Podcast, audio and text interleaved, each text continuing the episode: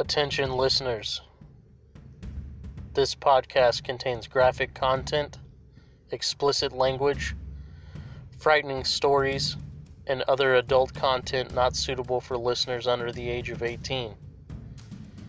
This podcast may also contain triggers for suicide, depression, and other types of mental illness. Listener discretion is advised.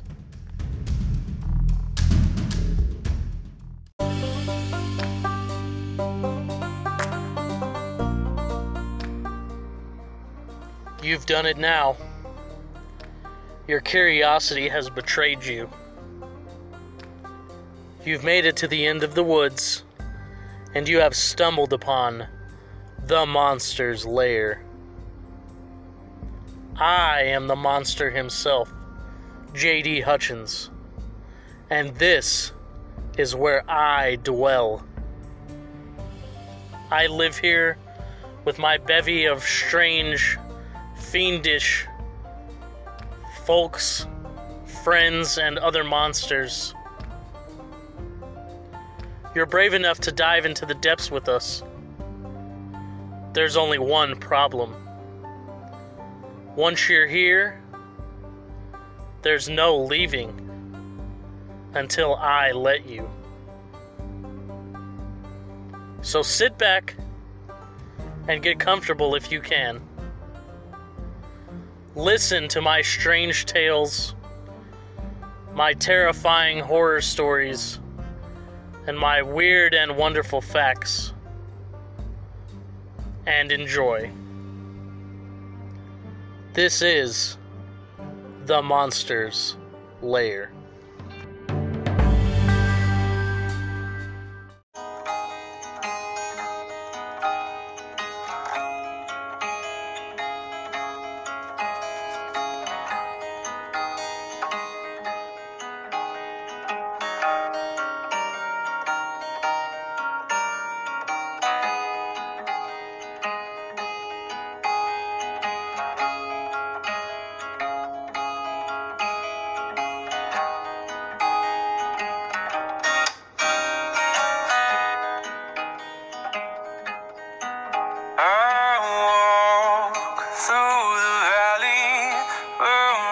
The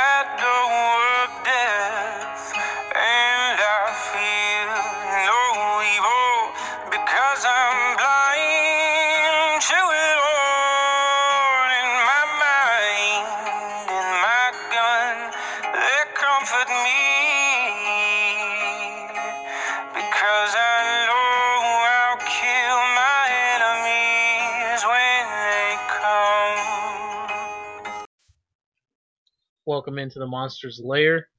This is episode 13, part 4. This is a continuation of a mini series. If this is your first time tuning in to listen to the show and you're not a regular member of the Monsterage, I recommend going back three episodes to find part 1 of Demons and Demonic Possession. Alright, folks, welcome back. This is part 4, episode 13 the mini series finale on demons and demonic possession. This is your host, the man with the plan, the monster himself, J.D. Hutchins. And finally, after 13 episodes, I finally have Mr. Co host himself, Tom the Nightmare, side by side with me in the studio. If the way took to lucky number 13, might as well be our lucky number, right? Pretty much, brother. But it's good to have you here in the lair with me finally. About time. This is going to be a benchmark episode for the show. We're going to wrap it up on demons and demonic possession in this episode. And we're going to end the episode with a cool ass story that I can't wait to read and get your feedback on. So, without further ado, can't hardly contain my excitement anymore. Let's get this thing underway.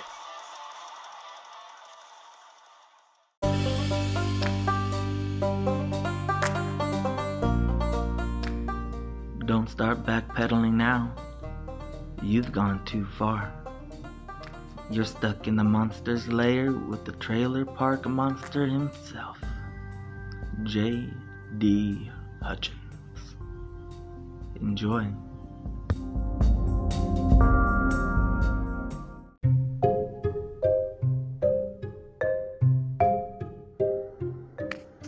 I'm now going to tell you the story of the exorcism of George Lukins, aka the Yatton demoniac.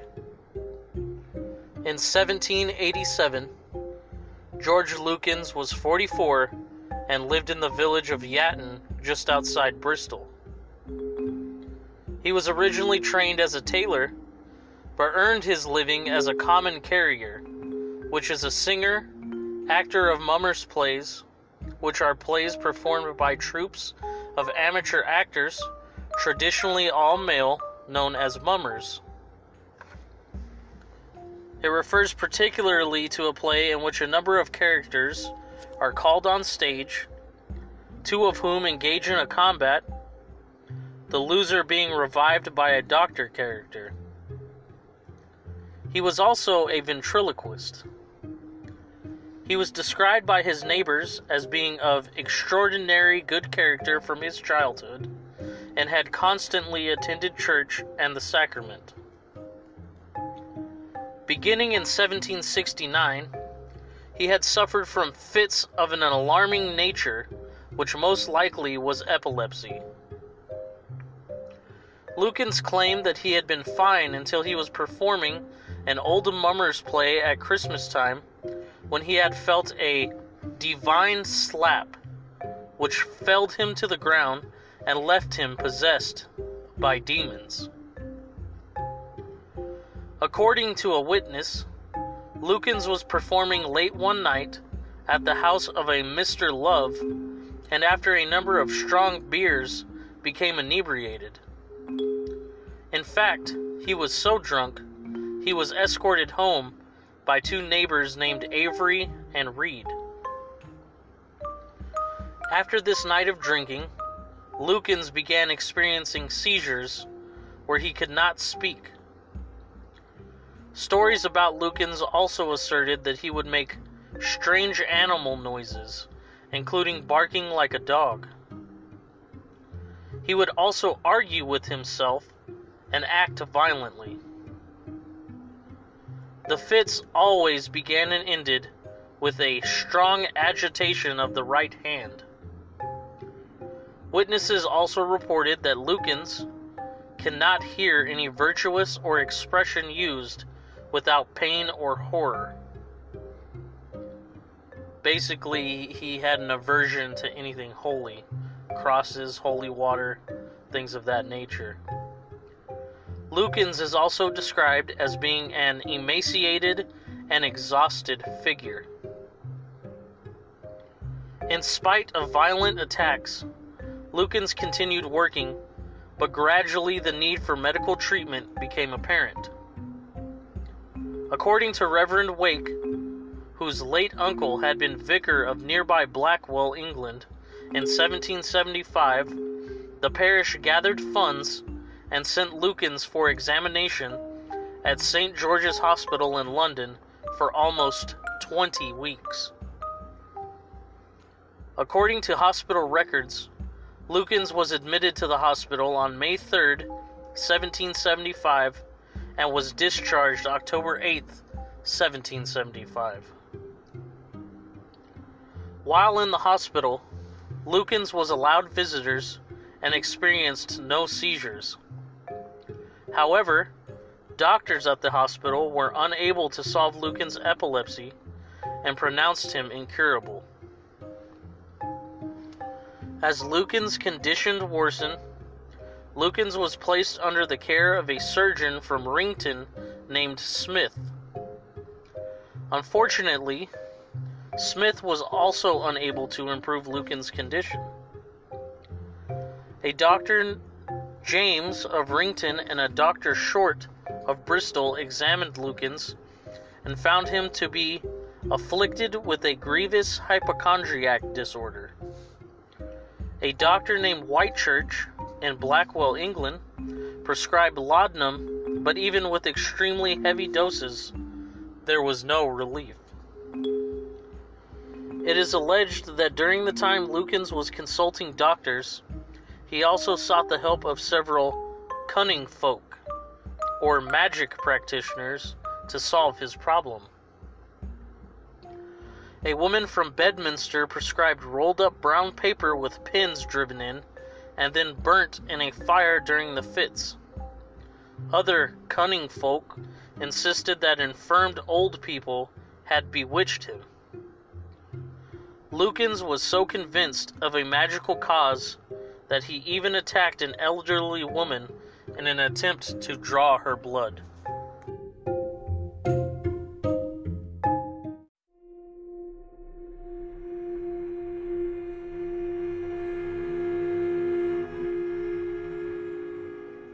Following his hospital stay, Lukins lived at home in Yatton for a short while.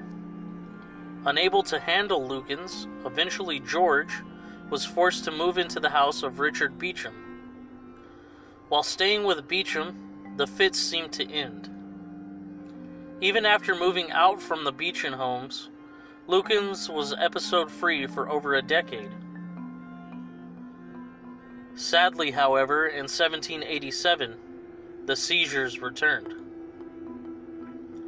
This time, instead of claiming that attacks had come from witchcraft, Lukins asserted the cause was possession by the devil.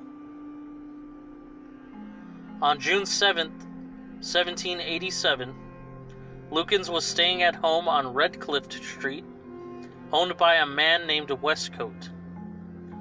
While there, Lukins experienced an event which was described by witnesses as having left them in a state of horror and amazement at the sounds and expressions that they heard. Sarah Barber knew of Lucan's condition because her husband was from the same village. She approached her Anglican vicar, Reverend Joseph Easterbrook, on Saturday, May 31st, 1788, and asked him for help. Barber claimed that she had seen a poor man afflicted with a most extraordinary malady, who, when in fits, would sing and scream in various sounds scarcely human, and which fits to her knowledge he had been troubled with for near eighteen years. He had tried several medical gentlemen, but in vain. The people of Yatton conceived him to be bewitched, that he himself declared he was possessed of seven devils, and that nothing could relieve him but the united prayers of seven clergymen who could ask deliverance for him in faith. The claim of seven demons is significant because of the New Testament assertion that Mary Magdalene was possessed by seven demons. According to the Easterbrooks writings, he was little expecting that an attention to such a pitiable case would have produced such a torrent of opposition, illiberal abuse upon the parties concerned in his relief. Reverend Easterbrook met with Lucan several times in the church to determine if he was indeed possessed. Once such a determination was made, under the 1604 canons of the Church of England, episcopal authority was required to perform an exorcism. Easterbrook asked for a meeting to discuss the remedy to the possession. In addition to Easterbrook, three other priests attended Reverend Richard Symes, rector of St. Werburgh, Reverend Robbins, the precentor of the cathedral, and Reverend James Brown, rector of Portishead. Ultimately, Easterbrook's petition to perform the exorcism was rejected. Even so, Easterbrook continued in his attempts to get Lukins cured and contacted the Anglican priest Reverend John Wesley, one of the founders of the Methodists movement. While Wesley declined to participate, six other priests agreed to perform the exorcism. A committee of Wesleyan ministers was assembled to make preparations. At 11 a.m., on Friday, the 13th of June, 1787, Easterbrook assembled seven witnesses and six Wesleyan ministers to perform the exorcism in the vestry room of the Temple Church. The participants at the exorcism were Reverend Joseph Easterbrook, Reverend John Broadbent, Reverend John Valton, Reverend Jeremiah Brettel, Reverend Benjamin Rhodes, Reverend Thomas McGeary, Reverend William Hunt O.J. Westcote, and witnesses J. Lard, T. Delvey, Rees, Deverell, Tucker, Guire, and Nathaniel Gifford. When the priest began singing hymns, Lucan's face distorted. His body began to spasm, and he was subject to strange agitations. At times, Lucans would speak in a deep, hoarse, hollow tone, claiming to be under the influence of an invisible agent. Lucans would shout blasphemies in other voices, both male and female. He would sing and laugh in these voices and periodically declare himself to be the devil. Lucans then vowed eternal vengeance on the miserable objects on those present for daring to oppose him, and commanded his faithful and obedient servants to appear and take their stations. Lucans became violent, and it was difficult for two strong men to hold them. As the priest prayed, Lucans sang a Te Deum to the devil, and different voices saying, We praise thee, O devil, we acknowledge thee to be supreme governor. One priest demanded that Lucans speak the name of Jesus. Lucans would reply, I am the devil, instead. A faint voice also seemed to say, Why don't you abjure? Which means to renounce your faith and leave the church. The priest commanded in the name of the Trinity that the evil depart. Lucans would also swear, by his infernal din, that he would not leave. The demon responded, Must I give up my power? Then Lucans began howling. As the priests continued their prayers, Lucan shouted, Our master has deceived us! Where shall we go? To hell, and return no more to torment this man, the priest replied. After two hours of repeated, repeated prayers, Lucans announced in his own voice, Blessed Jesus! Then he praised God for deliverance and said the Lord's Prayer. After that point, Lucans seemed to experience no other issues.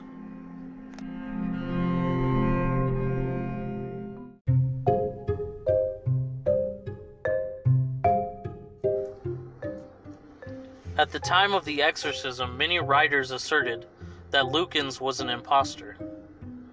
One critic of the exorcism as a local surgeon named Samuel Norman, who wrote and printed a pamphlet called Authentic Anecdotes of George Lucans, the Yatton Demoniac. For his part, Norman led a vocal opposition showering ridicule on the clergy that had been duped by Lucans.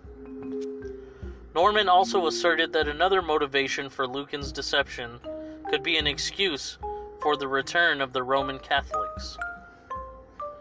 Witnesses to Lucan's events asserted in publications that his first seizure was simply a fit of drunkenness.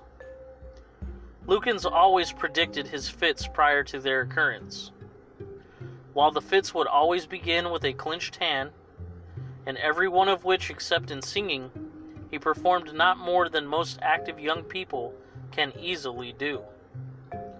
After money was collected for him, he got very suddenly well. As to whatever became of George Lucans, the history is slightly confused. In 1882, Nichols and Taylor asserted in their work that Lucans lived a pious life and no longer experienced seizures. He is also said to have become a respected member of Wesleyan Society in 1798. Reverend Walton, who attended his exorcism, in his writings claimed that the following the exorcism, Lukins was employed as a bill sticker by R. Edwards. A Lovell satire entitled Bristol mentions Lukins. Lo, Lukins comes, and with him comes a train of parsons famous for lack of brain, with owl like faces and with raven coats, their solemn step, their solemn task denotes. By exorcism, prayers, and rebukings, to drive the seven sturdy devils out of Lukins.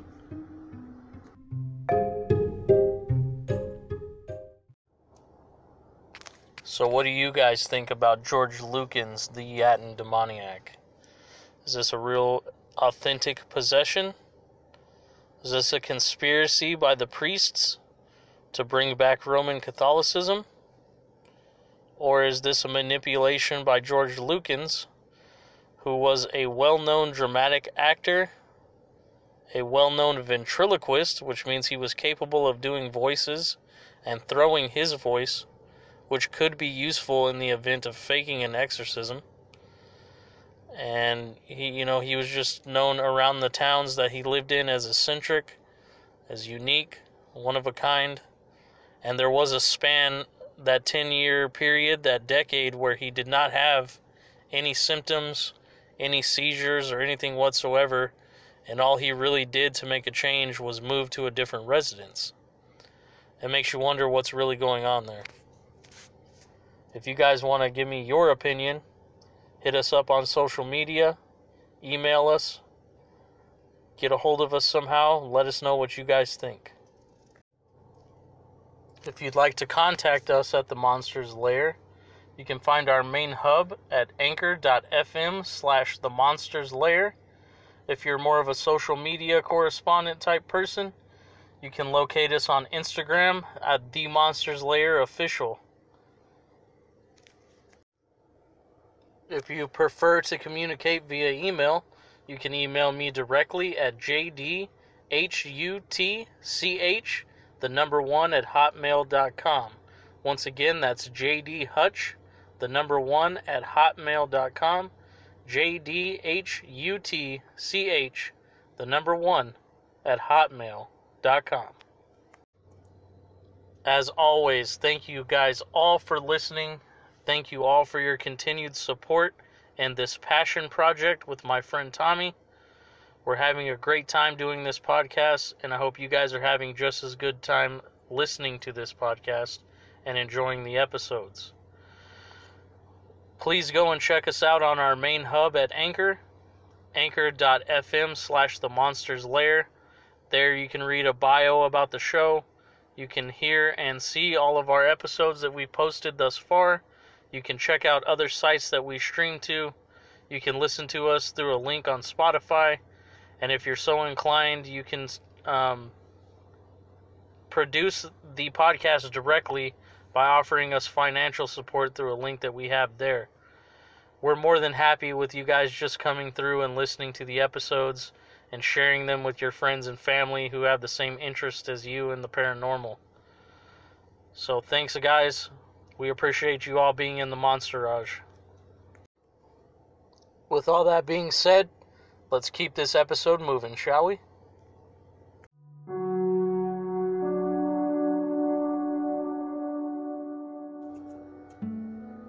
The Lord is my shepherd, I shall not want. He makes me lie down in green pastures. He leads me beside still waters. He restores my soul. He leads me in paths of righteousness for his name's sake. Even though I walk through the valley of the shadow of death, I will fear no evil, for thou art with me. Your rod and your staff, they comfort me. You prepare a table before me in the presence of mine enemies. You anoint mine head with oil, my cup overflows. Surely goodness and mercy shall follow me all the days of my life, and I shall dwell in the house of the Lord forever. Amen.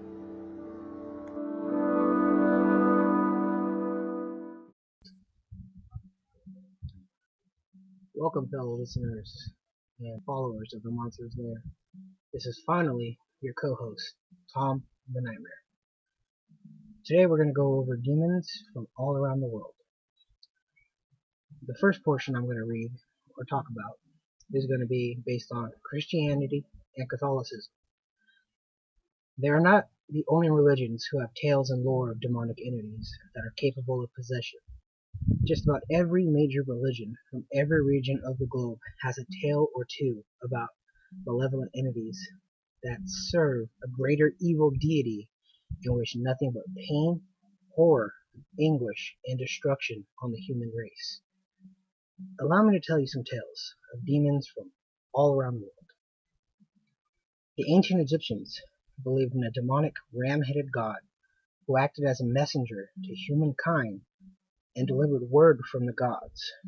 This demon was capable of both good and bad deeds, and carried out what the good what the gods sorry about that commanded of him, whether it fell into their spectrum or not. In ancient Egypt, demons were divided into two categories guardians and wanderers. Guardians are tied to a specific place and their activity is topographically defined and their function can be benevolent to those given sacred knowledge. Demons guarded sacred places and the gates of the netherworld. The wanderers are the more insidious of the two types. These demons were said to be responsible for possession, mental illness, death, and plagues. Wanderers were agents of chaos, bringing hell on earth and causing torment and destruction. They served as executioners for the gods Ra and Osiris, and carried out their orders to punish humans. The Egyptians also believed in a subset of wanderers called nightmare demons that were responsible for bad dreams and sleep issues. Another religion is also those in ancient Mesopotamia and the Sumerians believed that the underworld was home to many type of demonic entities which were referred to as offspring of Arali or Ariel. These demons could sometimes leave the underworld and terrorize humans. Among these demons was a specific type of demon called the Galla. Their purpose was to drag unfortunate mortals into Kur, the shadow realm or the underworld of the Sumerians that they believed in. The Sumerians also believed in demonic gods. Lamashtu was a demonic goddess with the head of a lion, the teeth of a donkey, naked breasts, and a hairy body and hands stained in blood with long fingers. She was believed to feed on the blood of infants and was blamed for miscarriages and cot deaths. Known today as SIDS, or sudden infant death syndrome, the Sumerians protected themselves against her by wearing amulets and talismans.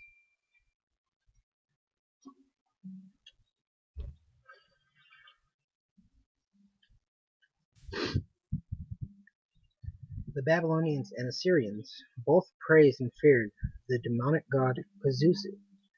He was often depicted as having a dog-like face with bulging eyes, a scaly body, talons, and wings of a bird and snake-headed penis.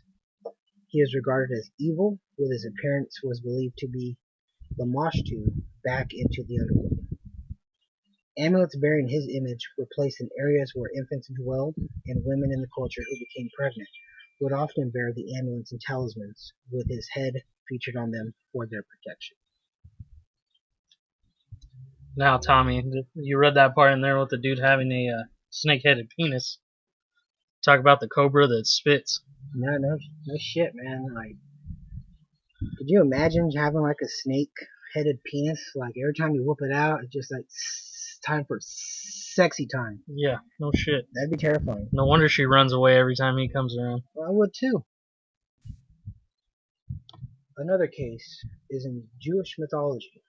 A Dybbuk meaning adhere or cling, is a malicious, possessing spirit believed to be dislocated soul of a dead person. It supposedly leaves the host body once it is it has accomplished its goal, sometimes after being helped. But in recent times, the Dybbuk has been popular amongst those on the internet due to the Dybbuk boxes. These boxes is usually a wine box or other container which is said to be haunted by the Dybbuk.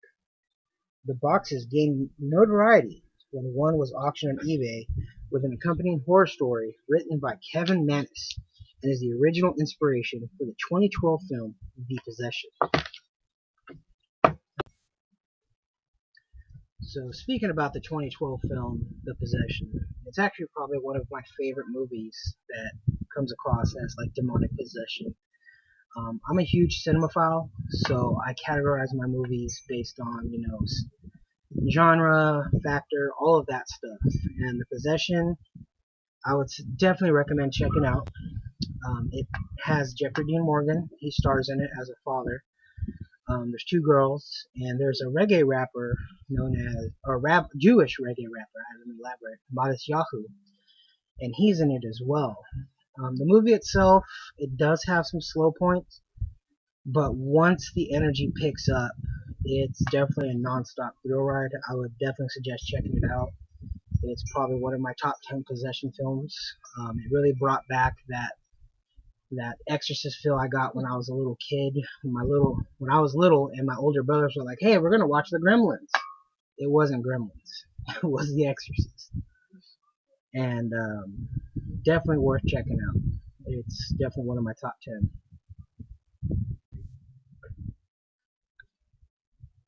Persians, following the traditions of Agada, believe in demonic entities known as Shadim or Makizm or the Makizm or harmers, and the Ruhin.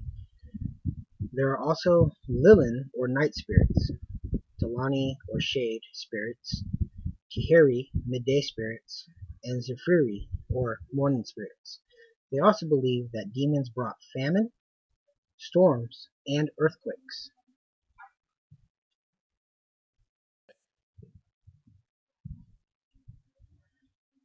Now, again, I apologize for any mispronunciation, but this one actually fascinates the Trailer Park Monster and myself.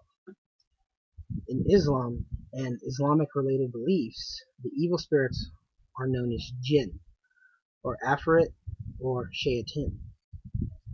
Jinn are the inspiration for tales of genies. It is also said that jinn take on the attitude of those who summon them, good or evil. They are believed to be able to become invisible and are believed to eat, drink, sleep, and breed with the opposite sex. Intercourse is not limited to the jinn alone, but also possible between human and jinn. However, the practice is despised in Islamic law. It is disputed whether or not such intercourse can result in offspring. They are believed to be natural, consisting of an element, undergoing change, and being bound in time and space. They resemble spirits or demons. Thus, they interact in a tactile manner with people and objects. The jinn are included and depicted as animals with a subtle body. The Qanun Islam, written in 1832 by Sharif Jafar, states that their body constitutes 90% of spirit and 10% of flesh. They resemble humans in many regards, their subtle manner being the only main difference. They are said to be able to change their shape, move quickly, fly, enter human bodies, cause epilepsy and illness. Hence the temptation for humans to make them allies by means of magical practices. Afarit are identified as powerful demons or spirits of the dead which sometimes inhabit desolate places such as ruins or temples.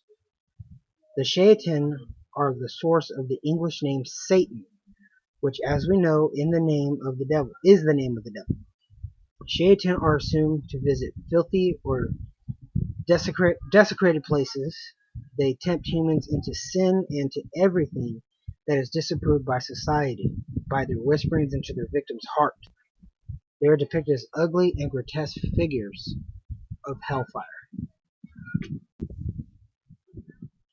Native Americans, especially the Algonquin people, believed that there were demonic spirits or creatures called Wendigos that possess people and turn them into cannibals. The Wendigo is described as a monster with some characteristics of a human or as a spirit, who has possessed a human being and made them become monsters.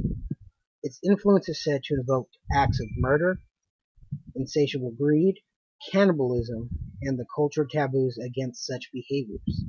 The creature lends its name to the controversial modern medical term Wendigo psychosis, described by psychiatrists as a culture-bound syndrome with symptoms such as intense cravings for human flesh and fear of becoming a cannibal. In some indigenous communities, environmental destruction and insatiable greed are also seen as a manifestation of Wendigo psychosis. I'll start off. So when it comes to the Wendigo psychosis, you know, there's plenty, if not a lot, of evidence stating that it's a real thing.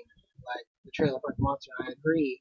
You know, the Florida bath salts guy, also known as Rudy Eugene. Rudy Eugene, um, he wound up being a homeless man by the name of Ronald Popa. It's uh, where'd it go? Yeah, Ronald Poppo. Popper. Now, Ronald actually survived being eaten, his face being eaten by Eugene, and actually had to go through medical treatment, some form of racial, you know, facial reconstruction surgery. You know, basically made his life that much harder. Um, but backtracking a little bit here, uh, me and the monster here were looking up some research on Eugene, and based on his, you know, to- uh, toxicology report after he was fatally shot by the police, there was there was nothing found, no alcohol, no drugs in his system. So that led a lot of psychiatrists and medical doctors to believe it was the Wendigo psychosis. And thinking about it now, you know, with Ronald, the survivor, all I could think about is Mason Verger from Hannibal, who wound up being completely disfigured by Hannibal Lecter, requiring multiple surgeries. His face could not be reconstructed, and he wound up being the main antagonist in primarily all of the Hannibal movies. Um, so it's just kind of nuts seeing how that goes into Hollywood as well as what's real life. So it's just one of those things that really throw makes you think. And another interest, interesting thing about it is, you know, everyone considers uh, Rudy Eugene as the famous bath salt Florida cannibal, also known as the Miami zombie, sometimes even referred to as the Causeway cannibal. And, you know, the media put it out there that, oh, he was on bath salts or he was on the synthetic drug. We'll come to find out there was not a single thing in his system at the time of his death. And then, you know, the media likes to do that thing where they put stories out there uh, but they don't always retract their stories or come out and say when they've been wrong or you know have put out inaccurate information out there. But with that being said, um, as my wonderful co-host Tom the Nightmare stated, you know Ronnie Poppo lived through the old or the ordeal. Um, he now lives in a Medicaid uh, medical assisted facility. Um, you know, obviously he had to have some facial reconstruction surgery, but it's interesting that this Wendigo syndrome keeps popping up, and you know the main symptom of the syndrome is cannibalistic tendencies, and here we have this guy, you know, in what year did that occur in? 2012, I 2012, yeah. So it just gives you some food for thought, something to think about there, and it is pretty disturbing. In Japanese culture, many believe in the existence of yokai. Yokai range diversely from the malevolent to the mischievous, or occasionally bring good fortune to those who encounter them. Yokai often possess, possesses animal features such as kappa, which looks similar to a turtle or the tengu, which has wings, yet others appear mostly human-like. Some yokai look like inanimate objects, while others have no discernible shape. Yokai usually have spiritual or supernatural abilities, with shapeshifting being the most common. Yokai that shapeshift are called bakemono, or obake. Japanese folklorists and historians explain yokai as personifications of supernatural or unaccountable phenomena to their informants. In the Edo period, many artists such as Toriyama Sekien invented new yokai by taking inspiration from folk tales or purely from their own imagination. Today, several sets yokai are mistaken to originate in more traditional folklore. There is a yokai for almost everything in everyday existence in the Japanese culture. There is even a yokai that offers red or blue toilet paper in restrooms.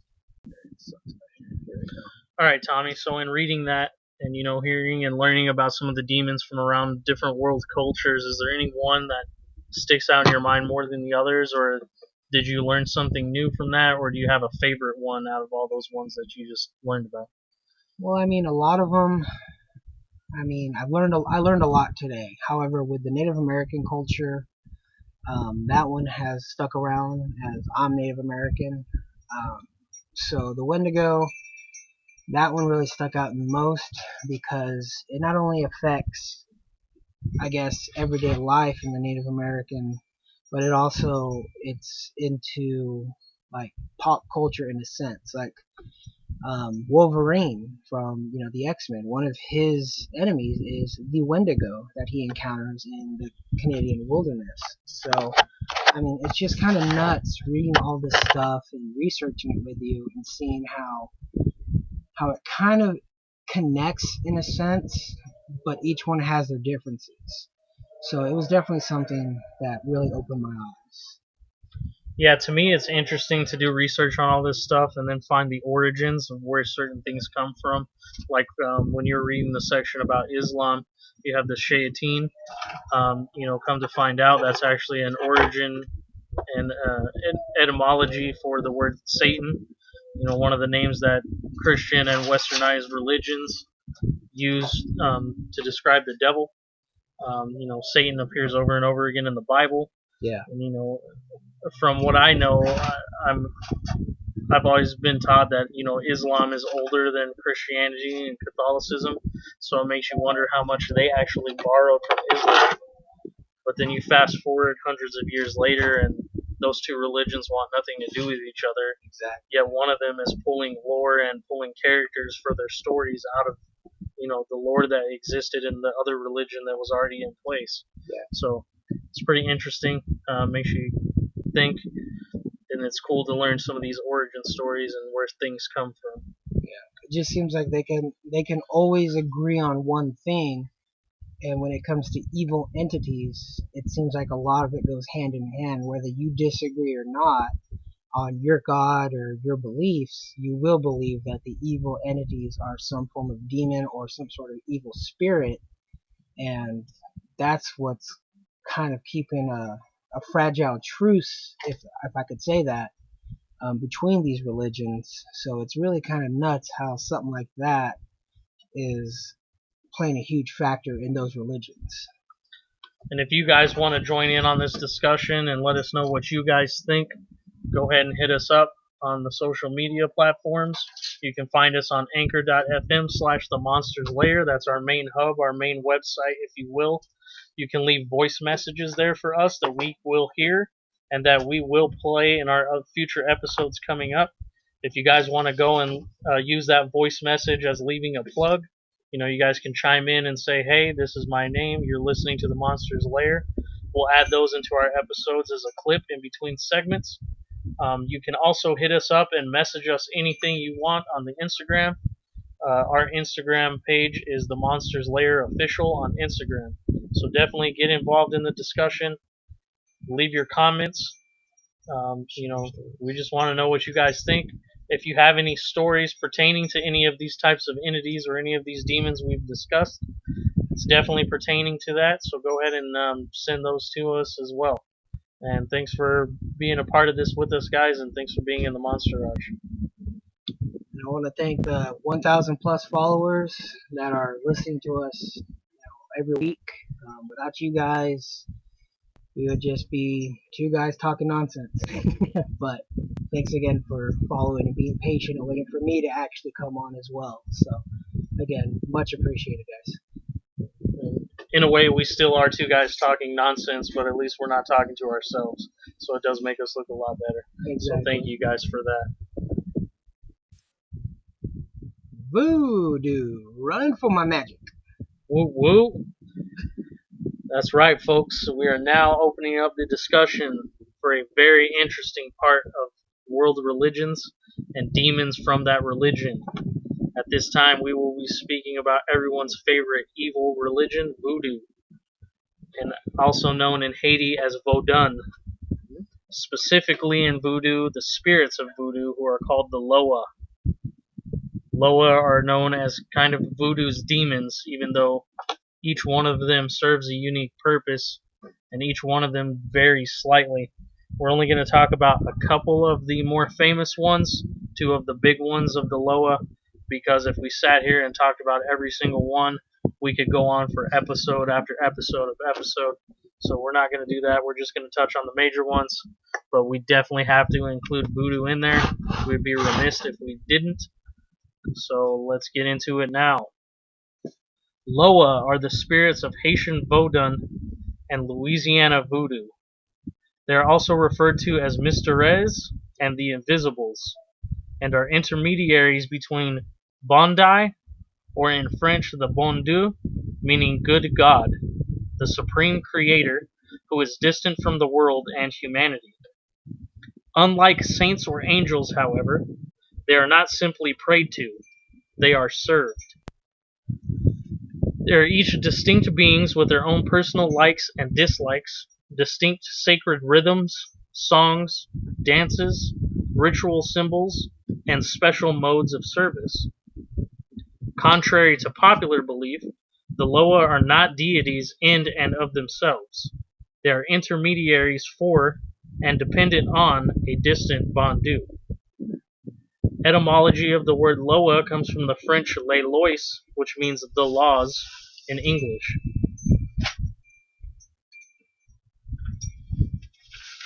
An interesting thing in voodoo religion and Haitian Vodun is the syncretism.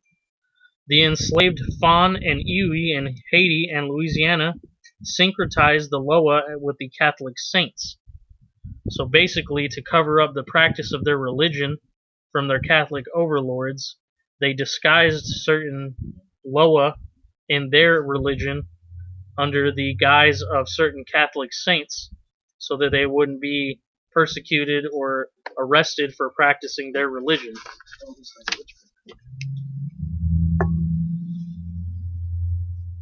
Um, the Loa with Catholic saints, syncretized, the Vodun altars will frequently display images of Catholic saints.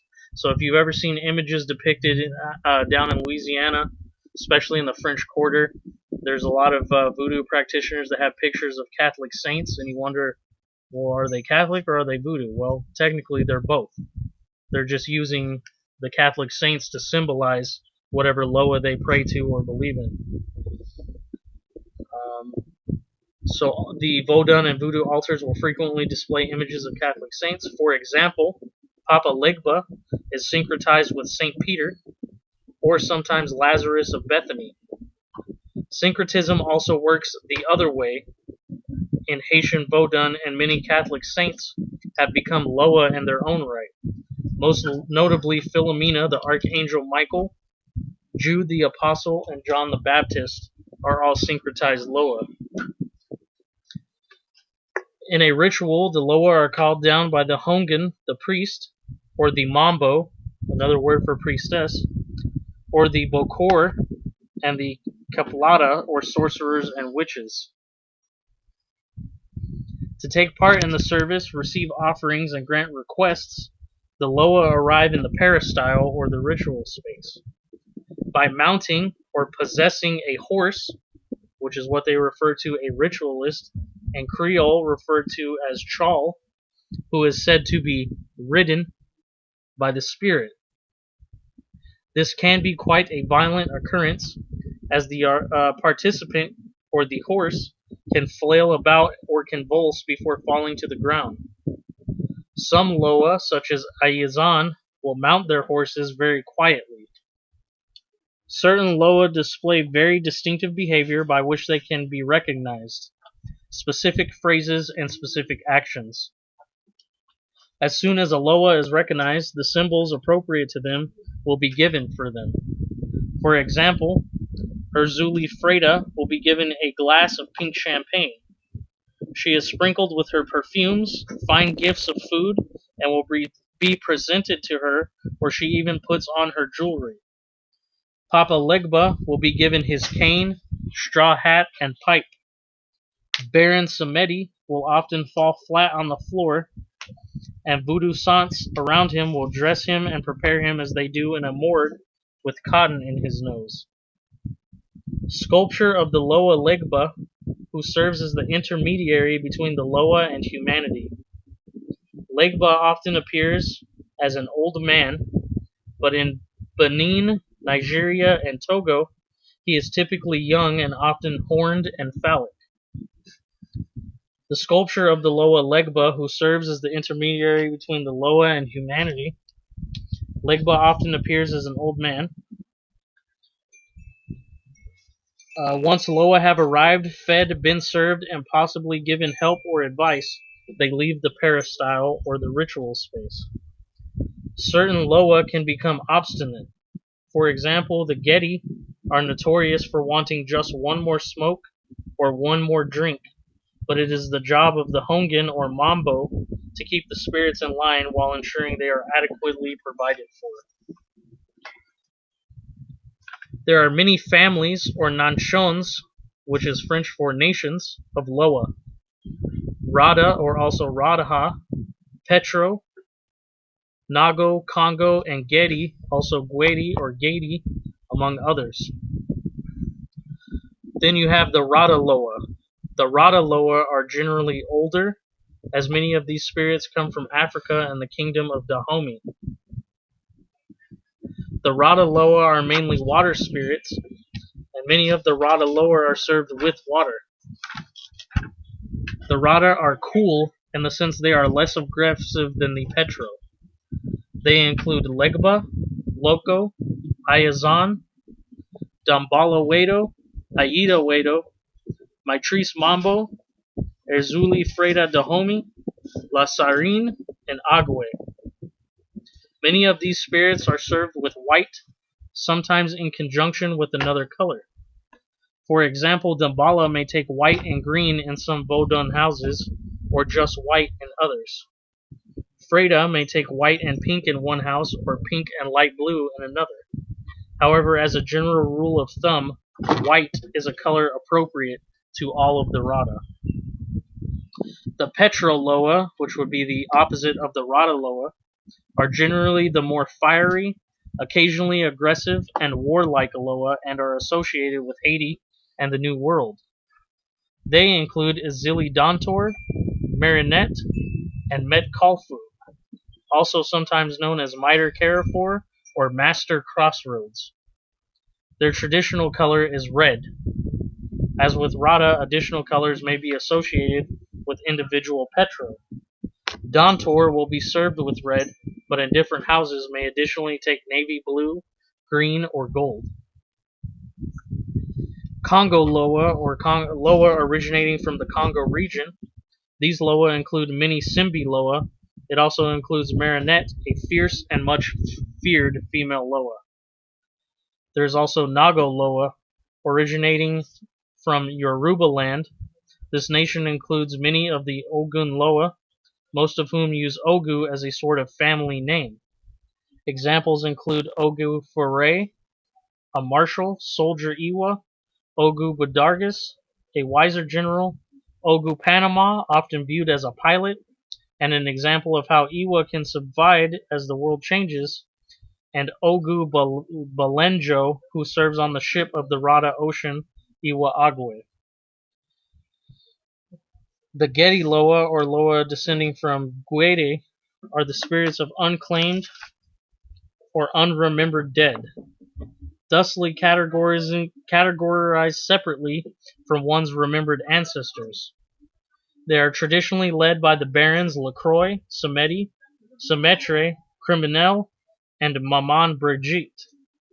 The Getty as a family are loud, rude, although rarely to the point of real insult, sexual, and usually a lot of fun. As those who have lived already, they have nothing to fear and frequently will display how far past consequence and feeling they are when they come through in a service, eating glass, raw chilies, and anointing their sensitive areas with chili rum, for example. Their traditional colors are black and purple. They are known for the banda, a dance they perform that mimics sexual intercourse. Now, the man of the hour, the man with the power, the one and only Papa Legba. He is a Loa and Haitian Vodun who serves as the intermediary between the Loa and humanity.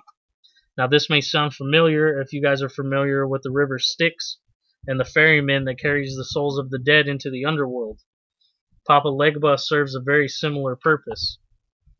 He stands at a spiritual crossroads and gives or denies permission to speak with spirits of Guinea, which is where the souls of the dead live. It's just another word for like hell or the uh, voodoo or Vodun underworld. It is controlled by the Loa, Loa Baron Samedi, or known in English more commonly as Baron Saturday, believed to be the symbol of life and death. He is the Loa of death and the gatekeeper of Guinea. There are seven gates which through Guinea can be entered and is believed to speak all human languages. That seven number is an interesting a number that occurs again and again in demonic stories and demonic lore. Um, you know, in Dante's Inferno, you have the seven levels of hell. Similar here in Voodoo and Vodun culture, you have seven gates which you have to pass through. Um, and you know, due to Papa Legba being the ferryman or the uh, escorter of the dead into the underworld, he's commonly known to speak English so he can communicate. Uh, in Haiti, Papa Legba is known as the Great Elocutioner. Legba facilitates communication, speech, and understanding, and his symbol that he is commonly associated with is dogs, which is another interesting lore about him because if you know the story of what um, a black dog is said to indicate, it's a bad omen that you may die soon. And, you know, they associate that with him as well as he is the ferryman of the dead. Papa Legba's appearance. He usually appears as an old man on a crutch or with a cane, wearing a broad brimmed straw hat or black top hat, and sometimes smoking a pipe or drinking sparkling water. The dog and the symbol that he takes on is sacred to him, so don't go around kicking any dogs because you're gonna pop, piss off Papa Legba, and you're gonna piss me and the Tom the Nightmare off as well because we don't play that shit. Legba facilitates communication and speech, as we know. Um, Legba is a little grasshopper syncretized with Saint Peter, syncretized with Saint Lazarus, and often syncretized with Saint Anthony. Alternate views on Papa Legba in Benin, Nigeria, and Togo. Togo, Legba is viewed as a young and virile trickster deity. Not necessarily good or bad, but he does like to cause mischief. In their imagery, he is often shown as a horned and phallic symbol, and his shrine is usually located at the gate of the village in the countryside. Alternatively, he is dressed as Legba Atabon or Atabon Legba.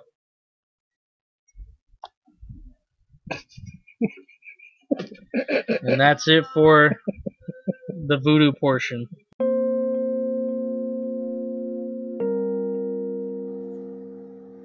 Our Father who art in heaven, hallowed be thy name. Thy kingdom come, thy will be done on earth as it is in heaven. Give us this day our daily bread, and forgive us our trespasses as we forgive those who trespass against us. Lead us not into temptation, but deliver us from evil. For thine is the kingdom, and the power, and the glory, forever and ever. Amen.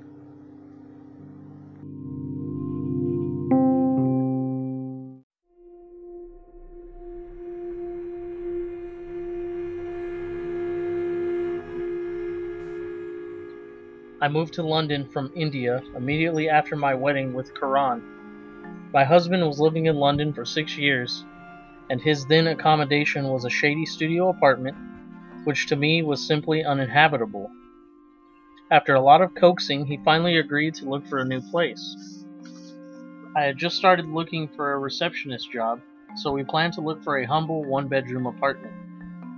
Along with applying for his jobs and preparing for interviews, house hunting became my day job. Two weeks into the search, I realized that for the price we were willing to pay, the only place we could afford was a shady studio apartment. I finally gave up this pursuit and instead decided to focus more on finding a job.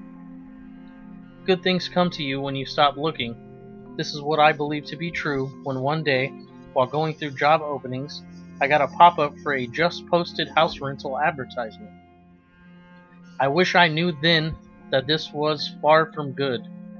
It was going to be the biggest mistake of my life. I'm really lucky to be alive to tell the tale. We went to view this house the same day I saw the advertisement because I didn't want to lose the house to another early bird. One look at the house and I was mesmerized.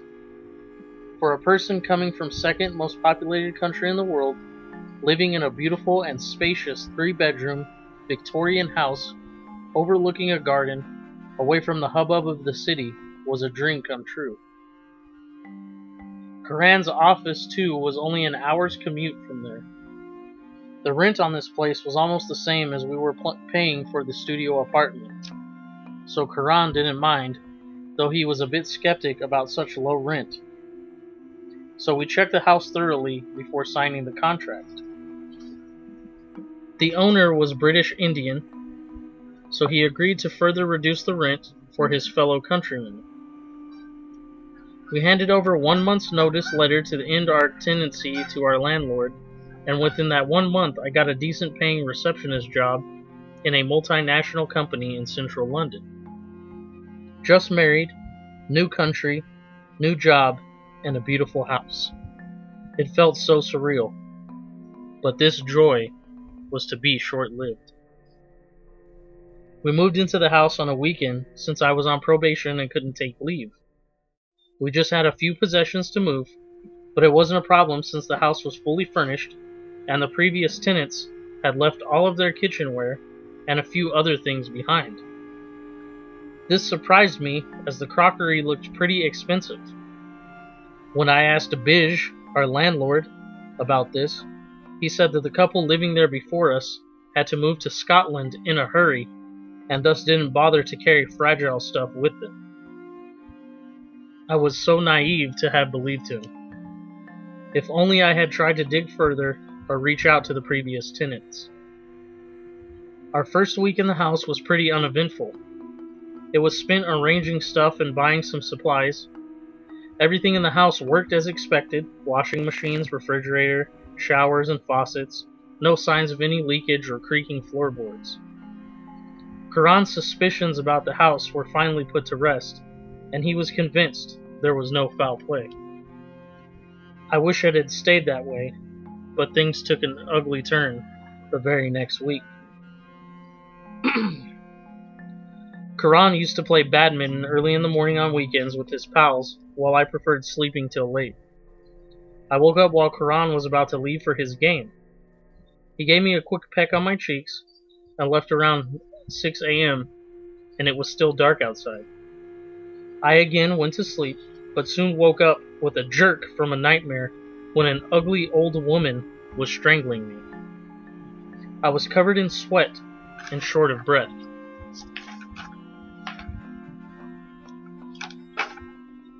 It felt like the atmosphere had changed. The silence felt unusual, and it was obvious that something was off.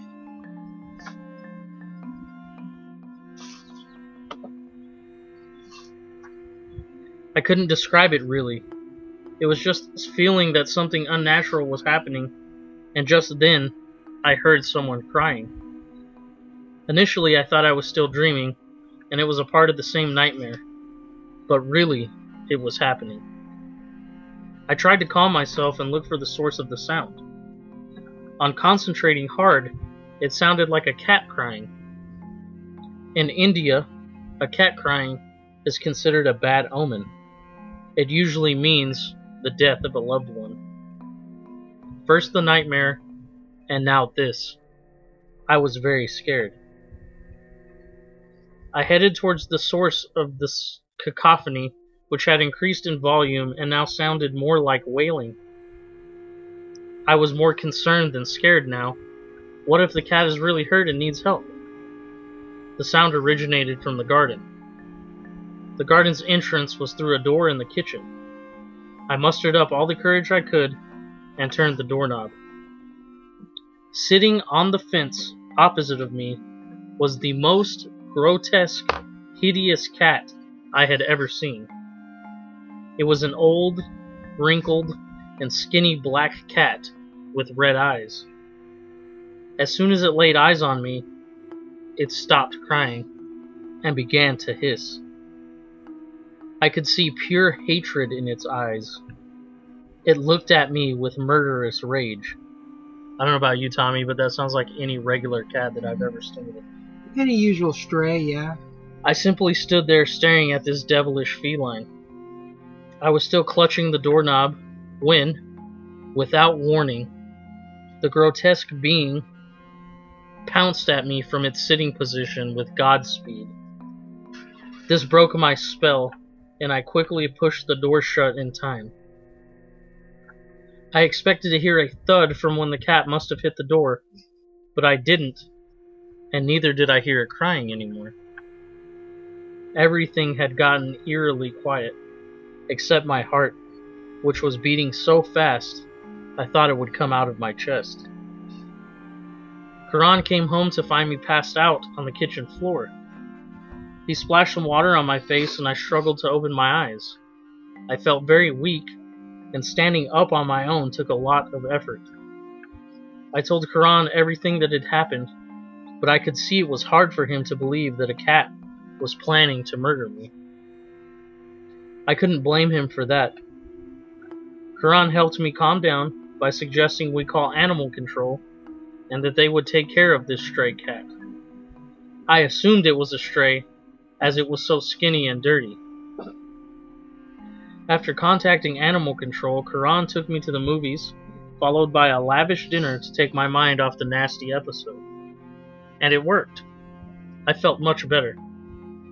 We came back pretty late in the evening and directly went to bed. Sleep came almost as instantly as I was very exhausted. Around 3 in the morning, I was woken up to whispering noises. At first, I thought maybe Karan couldn't sleep and was watching TV. But then I turned and saw that he was out cold. I sat still on my bed and tried to figure out what I was hearing. It sounded like a woman chanting something in Sanskrit. I had never studied Sanskrit, but I could still make out some of the words, being a native of India. Amura, which means devil, and Amritara, which means immortality. This terrified me. Considering all that was happening, I could only think of one thing. The house must be haunted. The chanting grew louder now. I wasn't feeling so brave this time to get up and investigate. It took me a good five minutes to wake Karan up from his deep slumber and another five minutes to explain to him about the chanting sound. By the time he had fully awoken, the chanting had ceased, and by then he looked at me with some concern. I immediately regretted waking him. We were just married, and I didn't want him thinking his wife is a nut job. Before he had a chance to comment, I laid saying I lied, saying that maybe the move and adjusting in my new job took a toll on me, and that I just needed a little rest. He looked convinced and sympathetic, but I was very sure that I had not imagined any of this. The next three days passed without any incident, and I didn't see the cat again. I felt foolish for even thinking the house was haunted to begin with. Karan was a network security architect and was working on a critical project, and in order to meet the deadline, he was asked to work extra hours. I wasn't too happy about it. Even though nothing odd had happened lately, I was still pretty shaken up from last week. I came home from work and fixed myself a quick supper. Karan was going to have dinner at the office. With nothing much more to do after dinner, I planned to watch a movie. My laptop was not connecting to the Wi Fi network. I'm pretty bad with computers, so I didn't try much and instead decided to connect a LAN, but couldn't find a LAN cable. Just when I was going to give up on my search, I thought of the basement. Maybe there are a few spare cables lying out there. This was the first time I was going to see the basement of the home. Karan and I never bothered to check the basement till now, as we didn't really have anything to be kept in the basement yet. I opened the basement door and it creaked. It was pitch dark in there. I tried to feel for the light switch, and my hand finally found it. The light was very dim, but sufficient to see everything. There were 15 or so steps down into the basement. The wooden steps creaked under my weight, just like the beginning of some scary movies. The basement was pretty big, and all the stuff was covered with a white sheet, which was more brown than white after all this time, and completely covered in dust. I lifted one of the covers, and what I saw filled me with dread. Lying on a big wooden table were many, many locks of hair tied together by a red thread, nails, human bones, pin stuffed dolls, and a skull. There were cardboards with ancient symbols and a terrifying picture of a devilish creature sketched on them in what seemed like blood. I felt like I was going to throw up. The most upsetting part was that the blood seemed fresh. I had to get out of there. Suddenly, the room felt very cold. The hair on the back of my neck stood up, and I froze. I knew then that something was watching me. I could smell rot, and the air had turned putrid. I felt some movement from the corner of my eye. I started shivering, and naturally tears started rolling down my face. I felt so helpless then, but I was not going to give up. I gathered all the courage I could muster and turned around to run upstairs. That's when I saw the horrible face that I can never forget in this life. I still see her in my dreams. Standing near the foot of the stairs was a woman, or rather, she was a woman once. Now she was a hideous being with long gray and dirty hair spread across her wrinkled face, red eyes glaring at me with hate, claws for feet, and gnarled, shadowy hands with long and uneven fingernails. She was smiling at me, showing her rotten teeth. This made her look even more hideous. She was wearing a dirty and tattered black sari. I knew that when she was the cat who had once tried to murder me. She hissed at me and called out my name. Mira. It came out as a shriek, and my blood ran cold. I knew then that I could not get out of here alive. There was no point in struggling. It's strange how during your last moments, your whole life flashes in front of you. How I wish I could tell Karan and my family one last time that I love them. The hideous thing once again pounced at me, and this time there was no door to shut. I fell on the floor, and she started strangling me while chanting mantras. I come from a very religious family, and since I was a kid, I've worn an amulet around my neck which wards off evil spirit. I never thought much of it and always kept it tucked under my blouse. During the struggle, the amulet came off and the devil woman accidentally touched it, and her hands began burning. She shrieked and hissed for a while, and I could see fear in her eyes. She ran into the wall opposite me and completely vanished. It took a good 10 seconds to register what had just happened, but I had to get out of there quick, fearing that she might come back at any second. I held the amulet in one hand and started crawling. I don't remember much of how I escaped from the house. Karan told me later he found me laying outside the house in the freezing cold. I was taken to the hospital, and it took me two whole days to recover. Physically, mentally, I was scarred for life. Karan was in the hospital with me the whole time as I wouldn't let him go into the house alone. This time, Karan believed my story as he could see faint red marks on my neck. I could not live in that house anymore. We went back only once to get all of our stuff, and Karan told me later that he saw a skinny black cat standing in the garden while leaving. Our lives went back to normal, but I was not going to rest until I knew what was wrong with the house. I never went back to the house personally to investigate, but I spoke with a couple of the previous tenants and found some old newspaper articles that gave me the story that I was looking for. The ghost haunting the house was Maya. She was Bij's great grandmother and a tantric. She used to practice witchcraft in the basement and sacrifice small animals to please Amura, who in turn would have offered her immortality. But by sacrificing just animals, she would have returned as an animal, not as a human.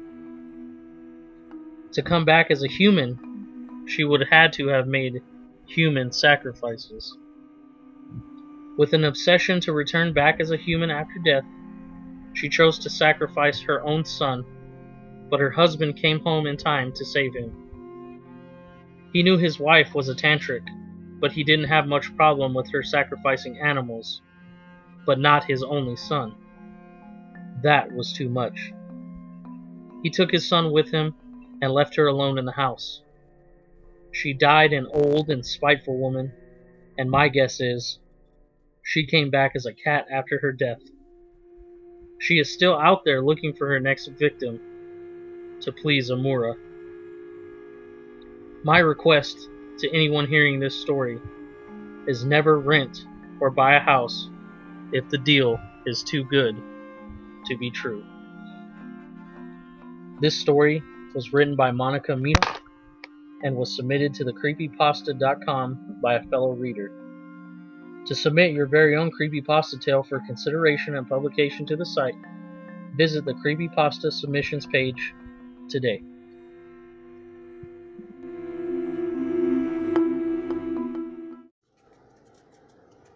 I walk through the valley of the shadow of death. I fear no evil because I'm blind to it all. My mind and my gun, they comfort me because I know I'll kill my enemies when they come. Surely goodness and mercy will follow me all the days of my life, and I will dwell on this earth forevermore. I walk beside the still waters and they restore my soul, but I can't walk on the path of the right because I'm wrong. Well, I came upon a man at the top of a hill, call himself the savior of the human race. Said he come to save the world from destruction and pain, but I said, how can you save the world from itself? Because I walk through the valley of the shadow of death, I fear no evil because I'm blind. I walk beside the still waters and they restore my soul. But I know when I die, my soul is damned. The Gospel of Through the Valley by Shawn James.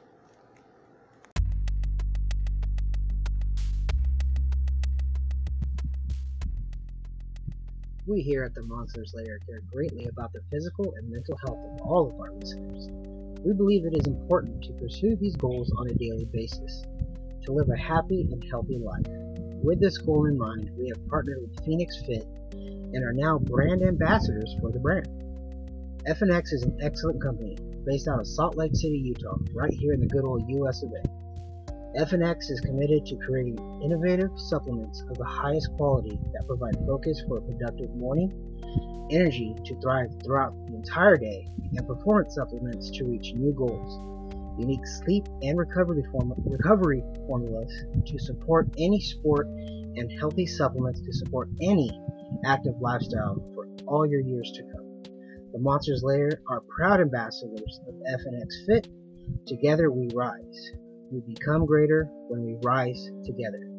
As the phoenix rises from the ashes, our mission is to provide fuel for greatness to live in victory every day. With our unique position as brand ambassadors, we here at the Monsters Lair can help directly in our listeners' daily health goals by providing you, the listener, with this special promo code. This code is TMLFNX20. With it, you can save 15% off any purchase you make from fnxfit.com. Once again, that code is TMLFNX20. Go to fnxfit.com and check it out now. Thank you for all of your support.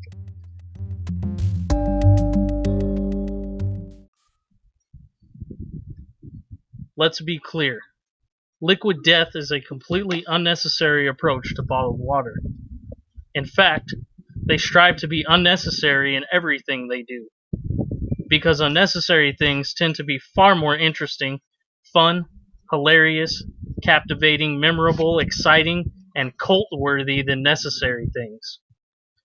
For example, here's a short list unnecessary things smashing a guitar on stage and lighting it on fire, jumping over 14 Greyhound buses on a vintage motorcycle, and cat videos.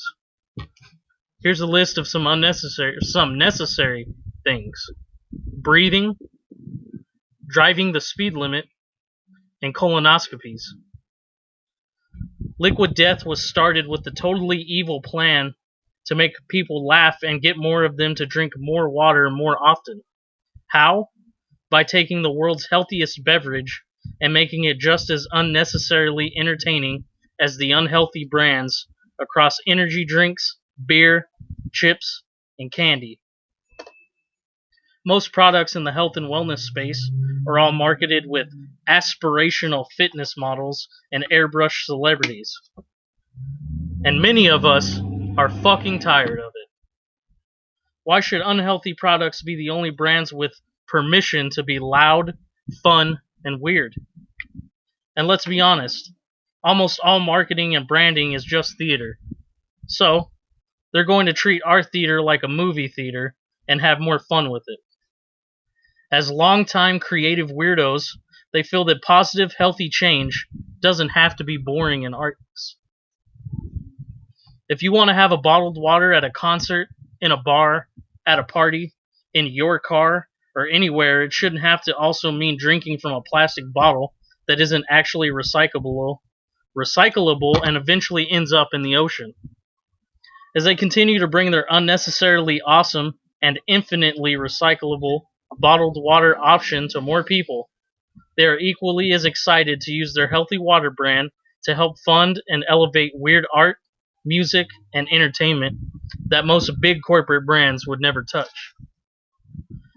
Much like Liquid Death, this ad is completely unnecessary, as Liquid Death is not even an official sponsor of the show. With that being said, I fucking love them anyway.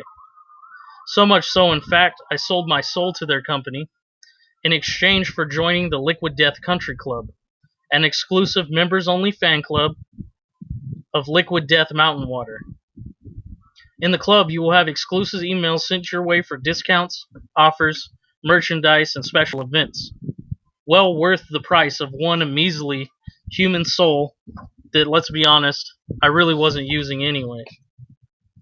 Go check out liquiddeath.com now and check out this completely unnecessary brand and order some delicious, thirst murdering, death to plastic dealing, eco friendly, 100% recyclable mountain water fresh from the Alps today. Now also available in the sparkling water option. Go and murder your thirst now.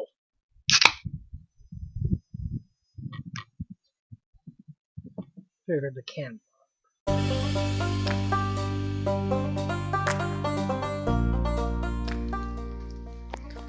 Okay, ladies and gentlemen, you are brave enough to dive into the depths. Come visit me in the monster's lair and make it out safely on the other side. I will now unleash your shackles, allow you to stand up, and allow you to now be free to escape the monster's lair.